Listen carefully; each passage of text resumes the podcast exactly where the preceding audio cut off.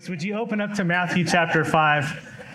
We'll be in verse, verse 33 this morning. Matthew chapter 5, uh, beginning in verse 33. And while you're making your way to Matthew 5, verse 33, by way of review, we've been making our way through the Gospel of Matthew, and in particular, uh, the Sermon on the Mount which is found in chapters 5 through 7 of Matthew. But in particular, even dialed in more, we've been in verses 17 through 48 of chapter 5 over the last few weeks, where Jesus is showing his disciples examples of the righteousness that God requires for someone to enter the kingdom of heaven. And this is not like all encompassing, but this is definitely something that Jesus is making uh, some examples of that there is a righteousness greater than what the scribes and the Pharisees were teaching. Those were the teachers of the day in, in, in Israel, uh, the teachers and interpreters of the law and the prophets. There was a righteousness that was required that was greater than that.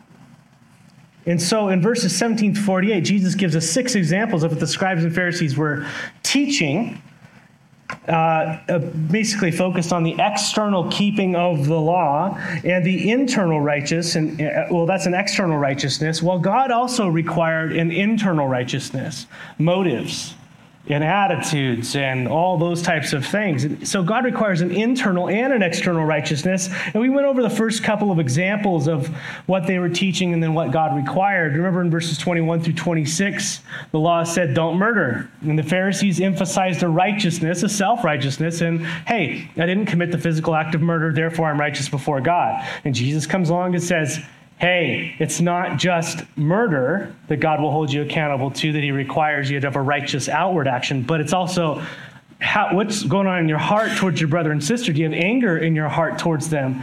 If so, you're going to be accountable to God for that as well because you have murder in your heart. And then the second example in verse 23 through 30, the law said not to commit adultery. And we saw that it wasn't just the physical act of adultery that God condemns, but also lusting after someone else in your heart that is not your spouse. And then in verses 20, uh, and then the third example in verse 31 through 32 was that of divorce. And many of the scribes and the Pharisees, they had taken the provision of divorce in the Old Testament that Moses had provided because of the hardness of heart. And they said, you know, it said, if you find something, you know, wrong with your spouse, so to speak, uh, you know, that you're able to give them a, a, certificate of divorce. And so they took that very liberally. Like they just took great extreme uh, with that. And that certificate kind of became uh, the popular thing is, was to divorce someone for any reason. You know, you didn't like them or they were bugging you or that you didn't get along. And, and so therefore, let's just get divorced. And Jesus said, no, that, that marriage wasn't just a legal contract. It's not just a legal contract that could be annulled for any reason because God is taking two people and putting them together. You can't undo what God has done. Pretty crazy, huh? And, and then we see the, the only exception Jesus gives there was for adultery, and then we later read in 1 Corinthians the abandonment of an unbeliever.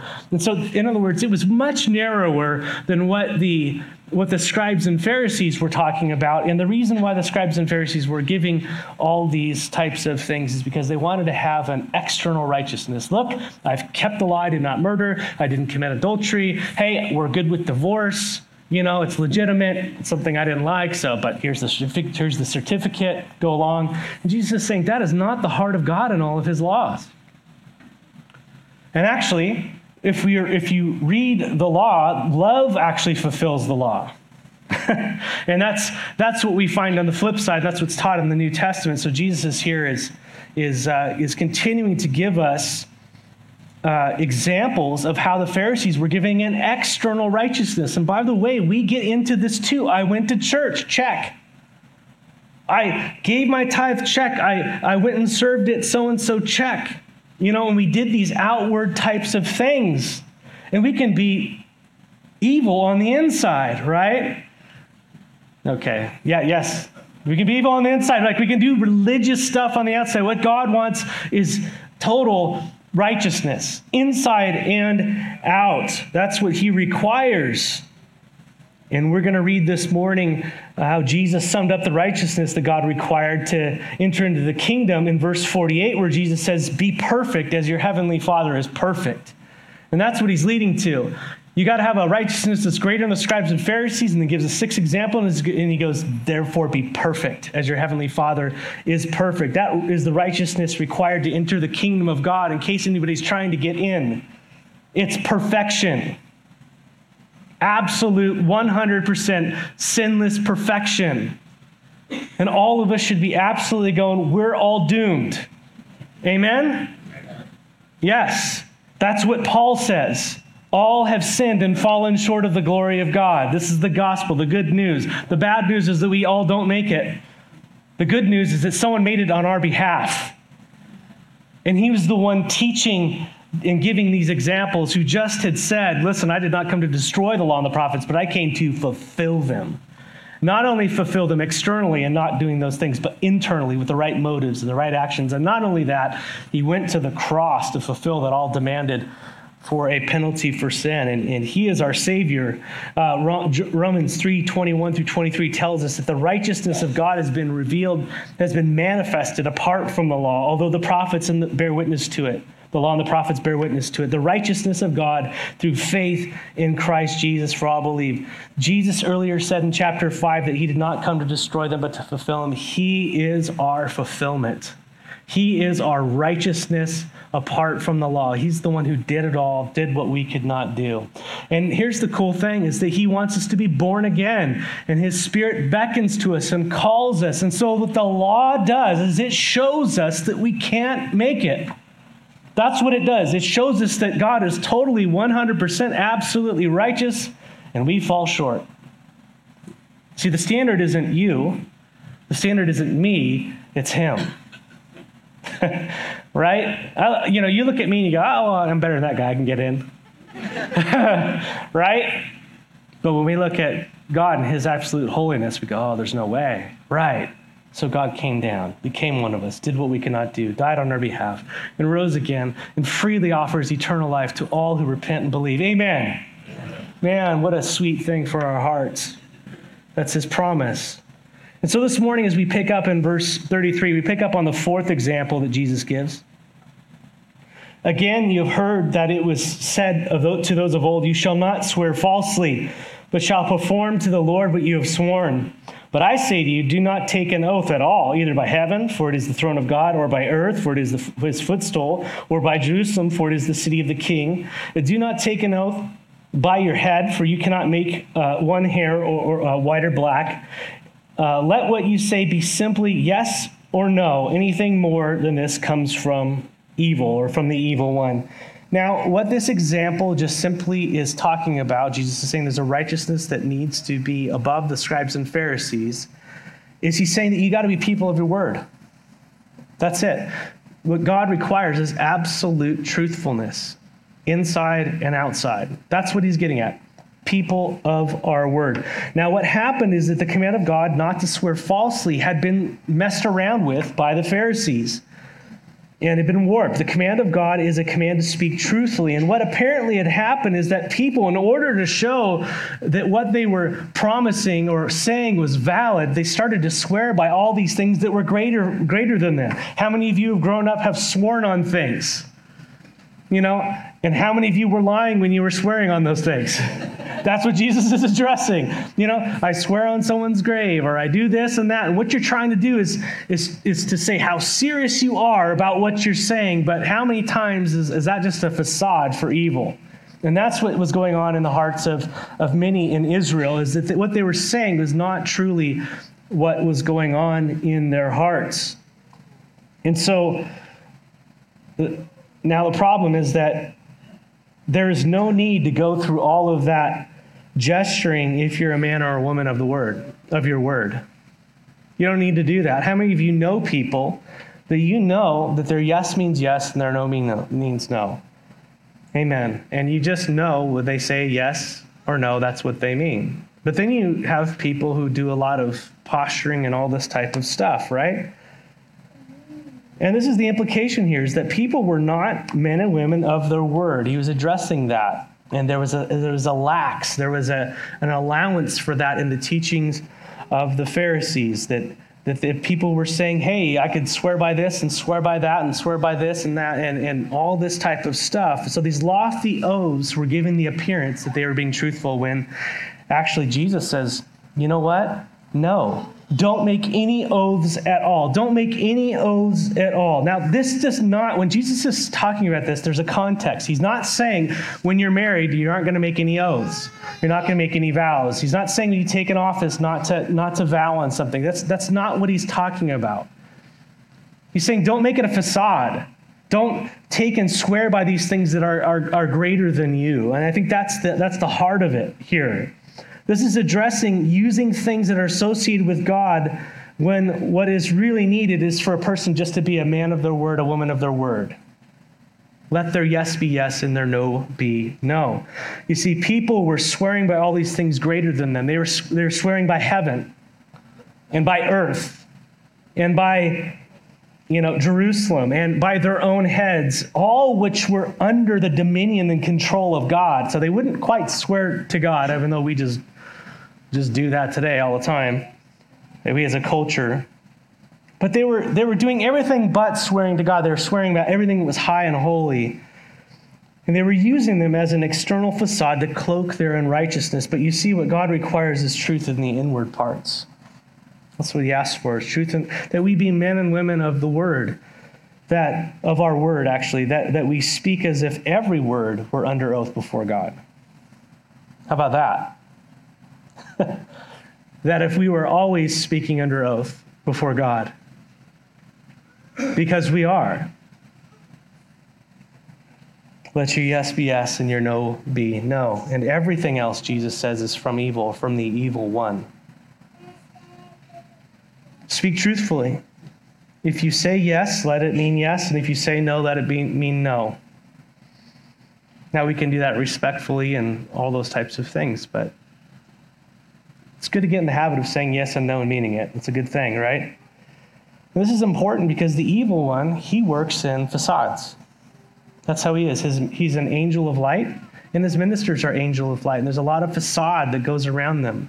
But the, it's a cloak regarding deception, it's not just truth. And Christ in us, when we come to Christ, he produces the kind of righteousness that he's speaking about in our speech. That we would be truthful people. You know, when it talks about, uh, you know, like when you put on the full armor of God, it talks about putting on, uh, you know, uh, putting on the truth, the belt of truth. It's not. It, it's it's saying that we are undergirded by truth. That's what that's what our lives are are built upon. We're built upon the truth. The enemy has his weapons are lies and deception and deceit and all this type of stuff. But if we're not only speaking the truth, but living the truth, our lives are fortified in Christ. That's a, that's a beautiful thing. That's what he's saying here. Let your yes be yes, your no be no. Be men and women of the truth. No need to, you know, hey, I promise you that this is going to happen and blah, blah, blah, blah. And I give all these qualifiers. Just be men who say yes and no and when and how. And Lord, Lord, help us in that, right? So again, an external appearance of speaking the truth through oaths was condoned, but God required that there be no deception in speech. Let our yes be yes and our no be no. Now, the fifth example Jesus gives us begins in verse 38. He says, You have heard that it was said, an eye for an eye and a tooth for tooth.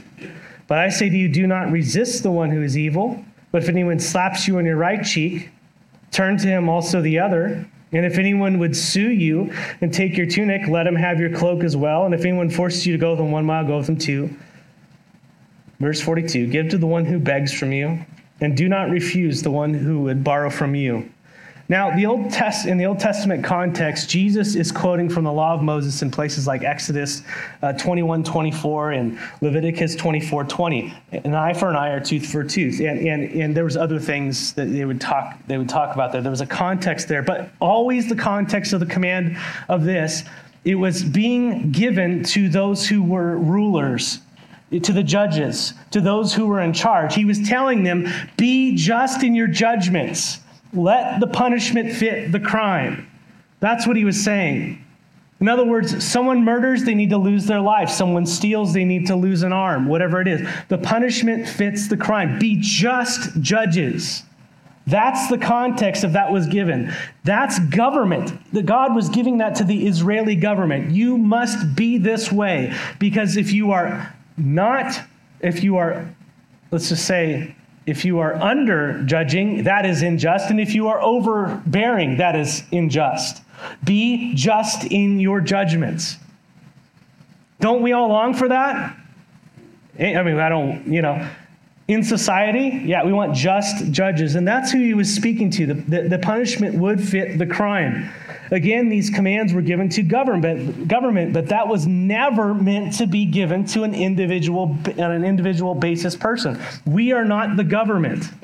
I know we're in America, but I'm not the one who goes and executes or has the authority to go execute justice. I am not a vigilante. I am not the person who takes vengeance upon someone or acts something out. Does that make sense? I know we all want to be. I know. Stop it now. That can't, that can't happen.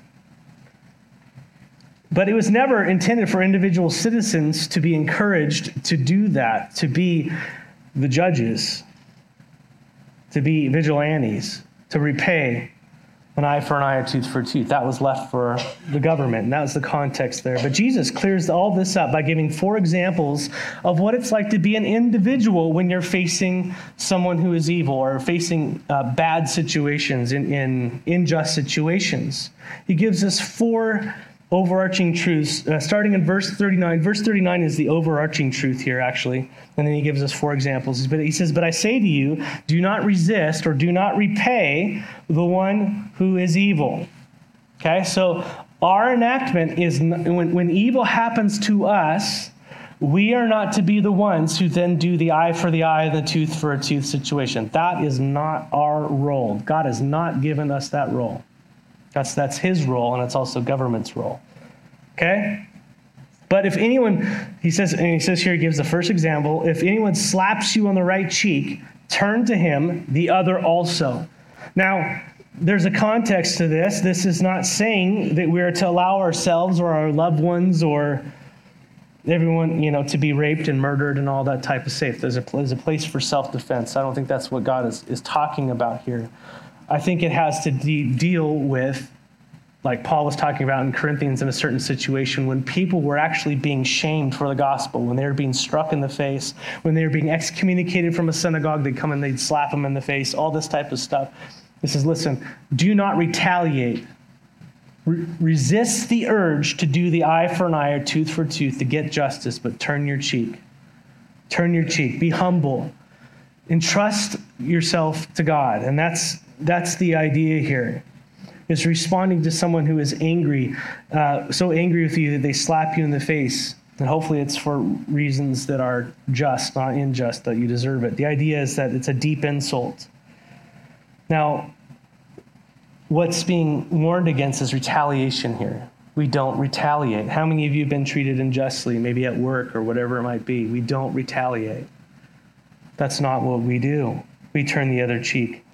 I, I, really like what John MacArthur says on this. He says, When someone attacks our right to dignity, we too are not to defend that right by retaliation.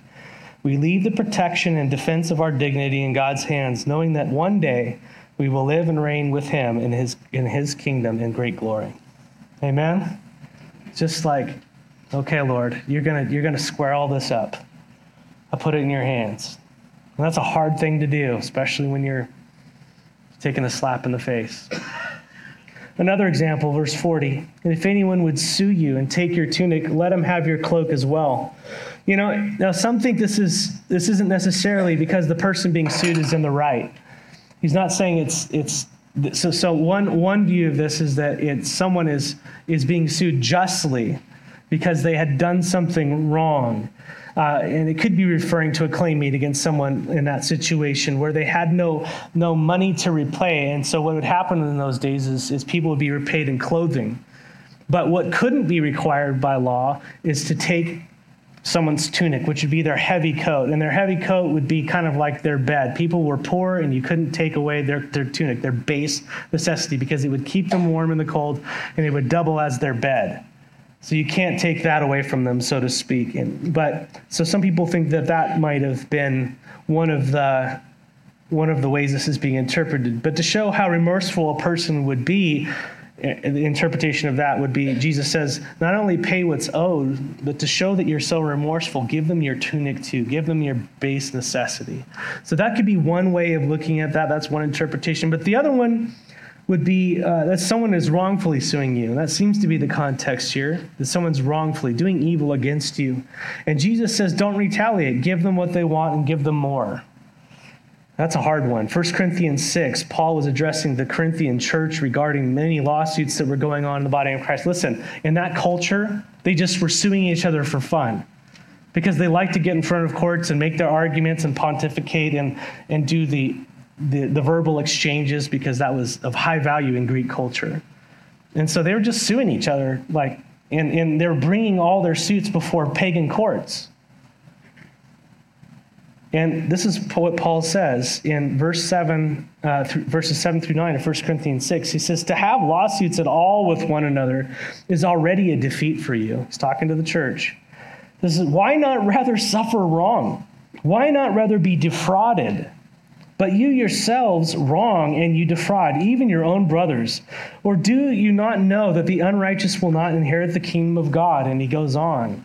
And then he says, Such were some of you, and all this type of stuff. That's awesome.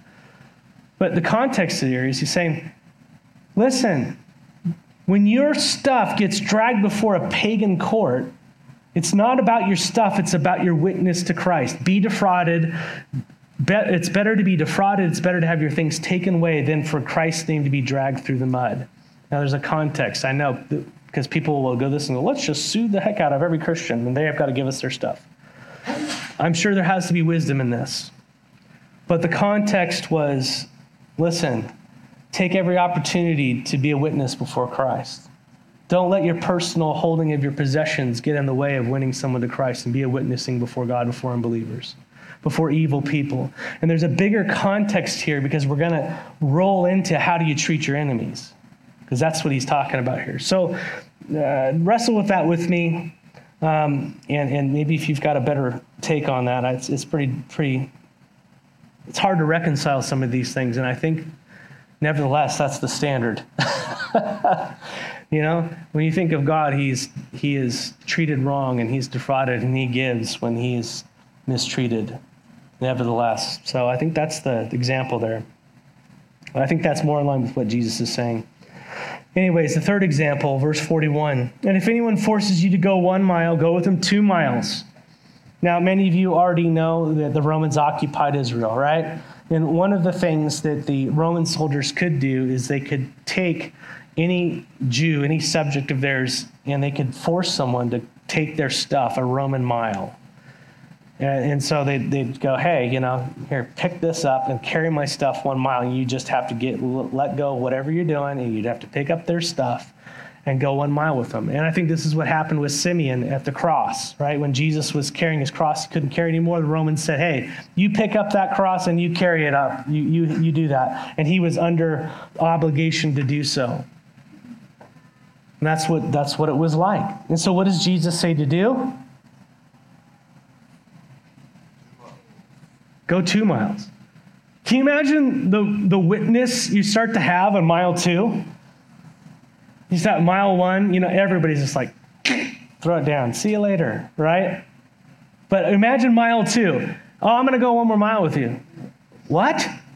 Oh yeah, let me tell you about Jesus. You just you start carrying the carrying the sack, and you go, "Why would you do that?" Oh man, you don't know about the love of God and what He's done for me, and what He's done, and and you just start sharing the Lord with people. So we have opportunities individually when things are done that are wrong to us to act in such a way or to respond in such a way that manifests God's love and grace towards someone. You know, and so we need to consider those things. Jesus says, Go two miles. Last example, verse 43. Give to the one who begs from you, and do not refuse the one who would borrow from you. And the idea is that we are to be a giving people not just to taking people. And again, um, you know, beggars and borrowers here. We're to have our hearts open to people in need, beggars and borrowers. People are asking stuff from us and people begging for things. Now, obviously, there needs to be wisdom in this type of stuff. You don't want to give something to someone that's going to destroy them, right? Uh, so there, there's wisdom there. Hopefully, we understand that. But the idea is our hearts are open and we don't resist that. We don't develop a callousness to giving and to helping people out who are in need. Amen? Be benevolent. And we don't consider our possessions our own, but actually that we are stewards of those possessions. All we have is God's, right? This church is God's, guitars are God's, drums are God's, lights are God's, chairs are God's, and you're God's. Did you know that? Kind of wild. And guess what? You know, your work, it's a means of God's grace in your life. Your money, your bank account, if you're His, it's, it's His. You're stewards of it. So be open to the Holy Spirit. Realize He'll take care of you. Realize that He wants to use you and flow through you and love you. Don't harden your heart towards that. Amen? Being vessels of righteousness. Verse 43 now Jesus comes back to the big picture and he gives us a sixth and last example of the righteousness that God requires, okay? Here we go. You've heard that it was said, You shall love your neighbor and hate your enemy. But I say to you, love your enemies and pray for those who persecute you, so that you may be sons of your Father who is in heaven. The first part of verse 43 the command to love your neighbor is obviously from the law of Moses, Leviticus 19:18, right? Leviticus 19:18. Love your, you know, love your love your neighbor, right, as yourself, right? And the second, but the second part, to hate your enemies, that's not, yeah, that's, that's that, that was from the Pharisees. The Pharisees decided to add that in there. The, the scribes and the Pharisees and the Jewish leaders there. And the Pharisees saw that their neighbor as, as those who are aligned with them. How many of you go, hey, neighbor, hey, brother, how you doing? Those are the people who are aligned with you, right? That's kind of, that's their view. And how many of you have neighbors around you that aren't really your neighbors, right? They're, they're not my neighbors. They're, they're my neighbors. Anybody else? Yeah, exactly.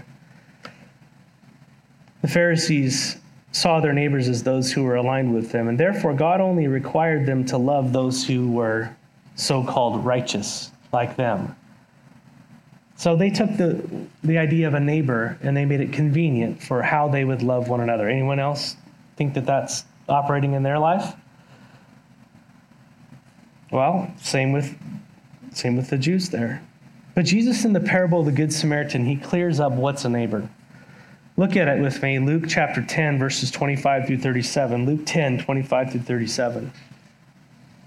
And behold, a lawyer stood up and put him to the test, saying, Teacher, Rabbi, what shall I do to inherit eternal life? And he said to him, Well, what is written in the law? How do you read it? And he answered, You shall love the Lord your God with all your heart, and all your soul, and all your strength, and all your mind, and your neighbor as yourself. And Jesus said to him, You have answered correctly. Do this and you will live. Yeah, do this perfectly and you will live. All of it. All the time, right? But he desired to justify himself, saying, I've done this, right? Or I want to know, you know, that kind of thing. He said to Jesus, And who's my neighbor? Who do I have to love? Who is this neighbor? Define it for me. And Jesus replied, not with an answer, but with a story. A man was going down from Jerusalem to Jer- Jericho, and he fell among robbers who stripped him and beat him and, and, and departed, leaving him half dead. Jerusalem to Jericho. So you're going up from a high elevation to a very low elevation. And it's a windy road and it's dirty and all that kind of stuff. And there were bandits who preyed upon people going in and out of Jerusalem. Okay? Someone got caught by robbers there. They beat him and they departed, leaving him half dead. Verse 31. Now, by chance, a priest was going down that road. And when he saw him, he passed by the other side. Why is that? Because this man is obviously unclean. And I am very clean. I'm not going to touch, I'm not going to get unclean because I've got to worship God. That's the context there. Sounds weird, but the Jew would go, oh, yeah, don't touch those people. So he passed by the other side. Verse 32 And likewise, a Levite. When he came to the place, he saw him pass by the other side. Same thing. But verse 33 But a Samaritan enters the Samaritan here. But, but a Samaritan, as he journeyed, he came to where he was, and he saw him, and he had compassion. Now, at this point, all the Jews are going to go livid because these, the Samaritans, were the arch enemies of Israel. They just would say, besides Romans, they just hated them because the Samaritans were half breed Jews. That's what they were. They were Jews who had been assimilated into Syrian, uh, the Assyrian life when the conquest came and the northern kingdom was taken over. These Jews actually remained and they intermarried with uh, Assyrians, and then they developed their own kind of pseudo religious culture, and they had their own center of worship there in Samaria that kind of mirrored that of Jerusalem. So the Jews just hated them. They had their own commandments, their own prophets, all this kind of stuff that went on. And so they just hated them. And so Jesus is just bringing up, and you know, the Jews went by, but a Samaritan, when he saw him, he had compassion on him. Now you got to know they're just freaking out at this point, right? Not when he couldn't possibly have compassion on this guy. Oh goodness, they're just mad. Verse 34. And he went to him, and he, and he, how did he show compassion on him? He bound up his wounds, pouring on oil and wine, and then he set him on his own animal and brought him to an inn and took care of him. And the next day he took out two denarii and gave it to the innkeeper and say, Take care of him, and whatever more you spend, I will pay you when I come back. Not only did he see him on the side of the road, he took him and he tended to him. He took care of his wounds. He put him on his animal, took him to a safe place, paid for the safe place, said, If there's anything that needs to happen to this guy, put it on my account. I'm going to come back and make sure he's okay. Right? Verse 36. He says, Which of these three do you think proved to be a neighbor to the man who fell among the robbers? And he said to them, the one who showed him mercy, and Jesus said to him, You go and do likewise. You see, the Samaritans, they were people despised by the Jews. This Samaritan understood what it was to love your enemy. Whereas the Jew did not, and that's Jesus' point. That they were so concerned with outward religious kind of trappings that they wouldn't get beyond themselves to actually have the heart and the commandment of God. That, listen, the love of God does not stay in this room, church. It doesn't stay in our little family. It doesn't stay in our little our, our life groups. It doesn't just stay here. It extends beyond into the backyard of our enemies to our neighbors who might not be aligned with us and who have different things going on that we disagree with. It extends into their lives. Just as God left his kingdom and came into our darkness and extended his love towards us. In Christ Jesus. Amen. Not one amen. Amen. Amen. All right, all right. I know it's rhetorical. But... Jesus says in verse 44, But I say to you, love your enemies, back in Matthew 5. Love your enemies and pray for those who persecute you. So, how do we love our enemies? Well, the way that Christ loved us. And we pray for them. Not pray that they would die and go away. I mean, that's, that's kind of sometimes our prayers, right? We pray that God would have mercy on them, that God would soften their hearts, that God would provide an opportunity for us to share the Lord with them, that we would be good examples and witnesses to them. Anyone else? Amen? Anyone else struggle with that? Like anger in your heart towards enemies? And we've got a lot more of them apparently recently. Anyone else? This is an opportunity for us to learn what Jesus says in all these matters. And let's not just have an external facade of righteousness but actually live out the commands of God. See, this God's, God wants a church that is sensitive to His Holy Spirit, that's filled with His Holy Spirit. And the fruit of the Spirit is love. And it's not at the expense of truth. Amen? We're not compromising truth. We need to get that in our heads as well. The other side of it is there are churches in the name of love who are compromising truth. That's not love. It's not love. It's not love to lie to people. We do how God did, how he came to this, the woman at the well. and told her how it was, but still showed her the time of day and the kindness and the love that she desperately needed. She spoke to her heart. He let her actually do something for him. It's pretty amazing. I said, You love your enemies and pray for those who persecute you. Why? So that you may be sons of your Father who is in heaven, so that you may be daughters of your Father who is in heaven. Listen, the idea is that kids emulate their parents. And this imagery of us being sons and, and daughters of, the, of our Father in heaven is that we do what He would do be perfect. Therefore, as your Father in heaven is perfect. The point is that this is how God treats His enemies. This is how God treated us. Amen? We were enemies. You were an enemy. You were far away, and God came to you in His love and extended His kindness towards you in Christ Jesus. Amen? Yes. He loves them in that he extends mercy and kindness towards them. While you were yet sinners, Christ died for you. Amen. He calls us to pray for them.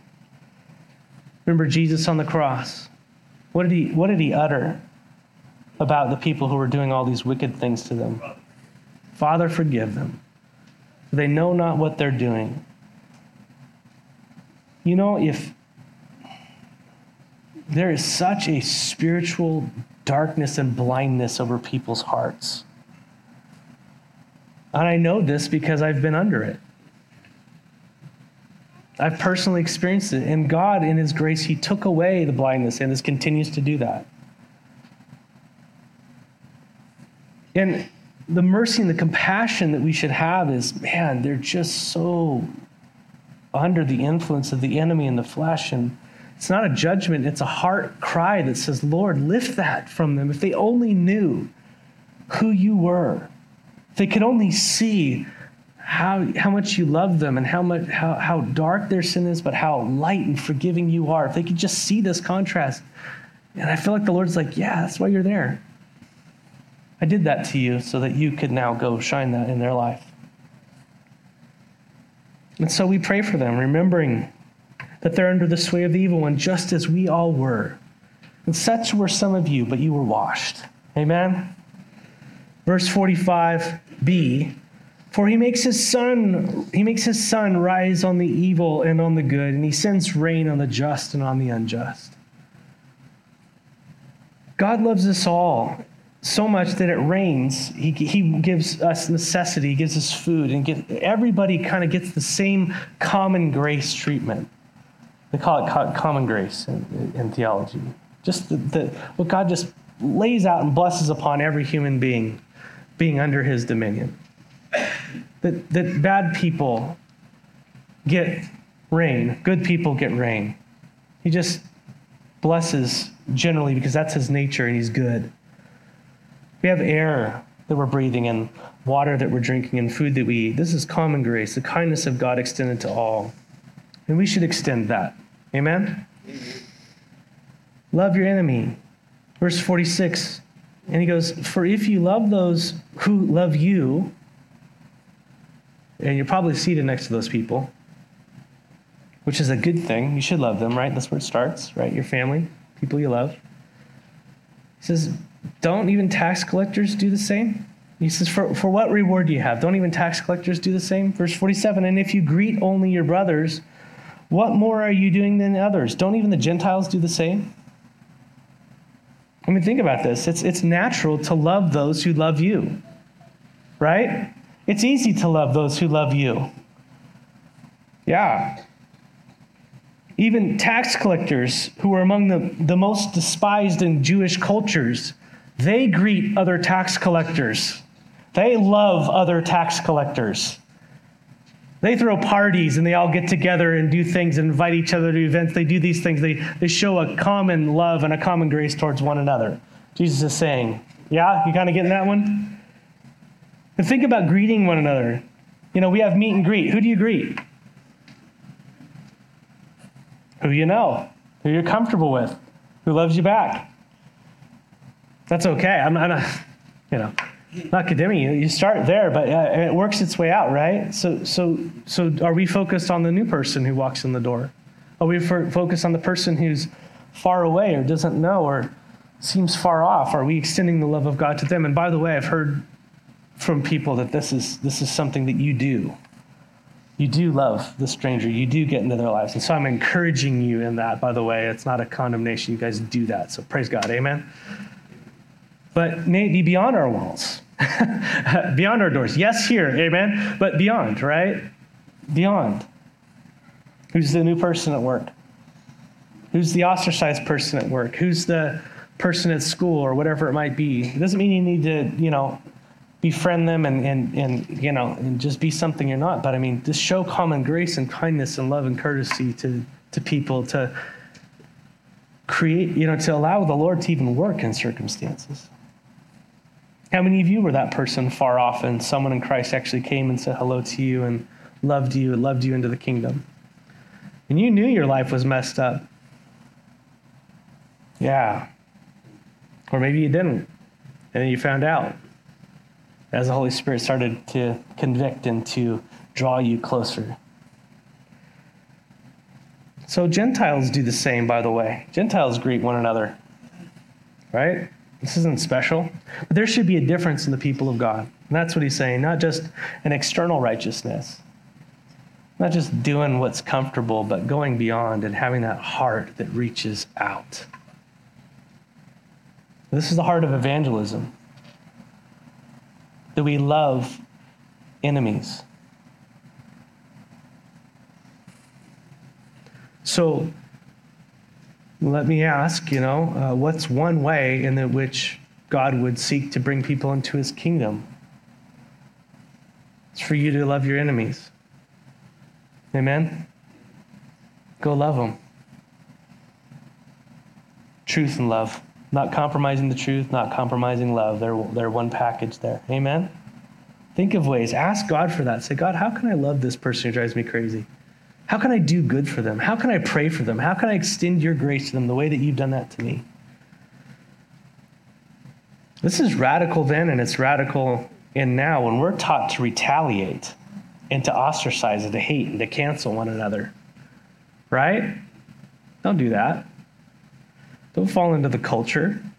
Don't just hear what you want to hear. Go out there and love people. Amen? Again, no way, in, in no way is any of this calling us to throw truth aside. That's the foundation through which we love.